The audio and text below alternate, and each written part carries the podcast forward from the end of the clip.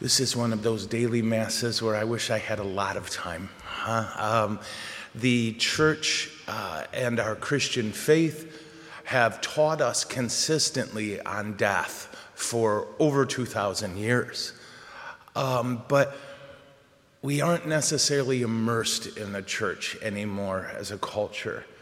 And uh, as the last 25 years of priesthood have progressed, I've watched our attitude toward death become more defined by our culture and less defined by Jesus. So this seems a good day for us to, uh, Lord, help me as quickly as possible. Uh, what do we believe? We believe that we are body soul unities. That's one of the most important things you can know.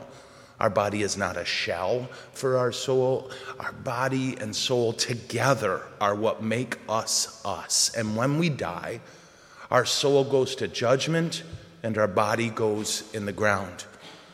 If you're buried in a Catholic cemetery, your feet in the cemetery are pointing east when you're buried.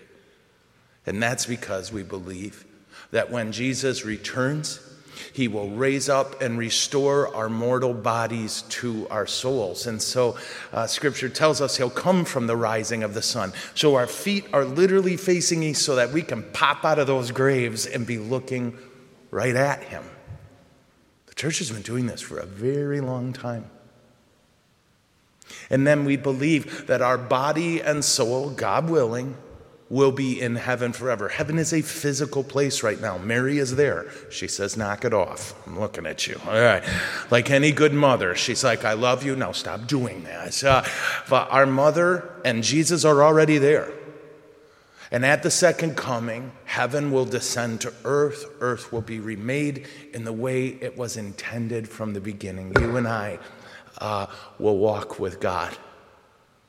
At our judgment, when we see Him face to face, our free will will be fulfilled, whatever we've done with it. Whether we use that free will to walk away from God or walk toward God, will basically be done making decisions at that point.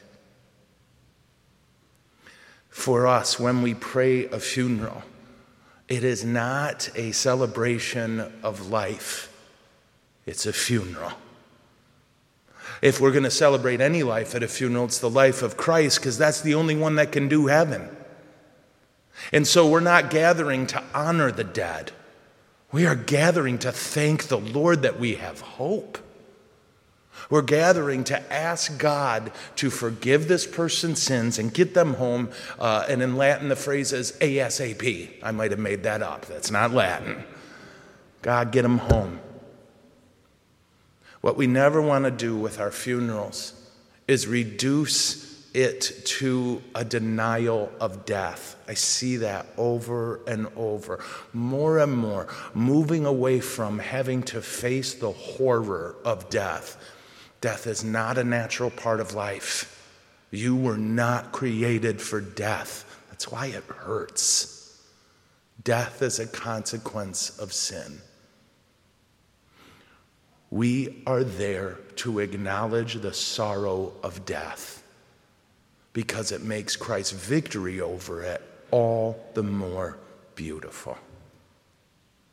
Every homily I've given here for funerals, I always say at the beginning of the homily, we're here for two reasons to pray for the dead and to pray that God strengthen our hope in the resurrection.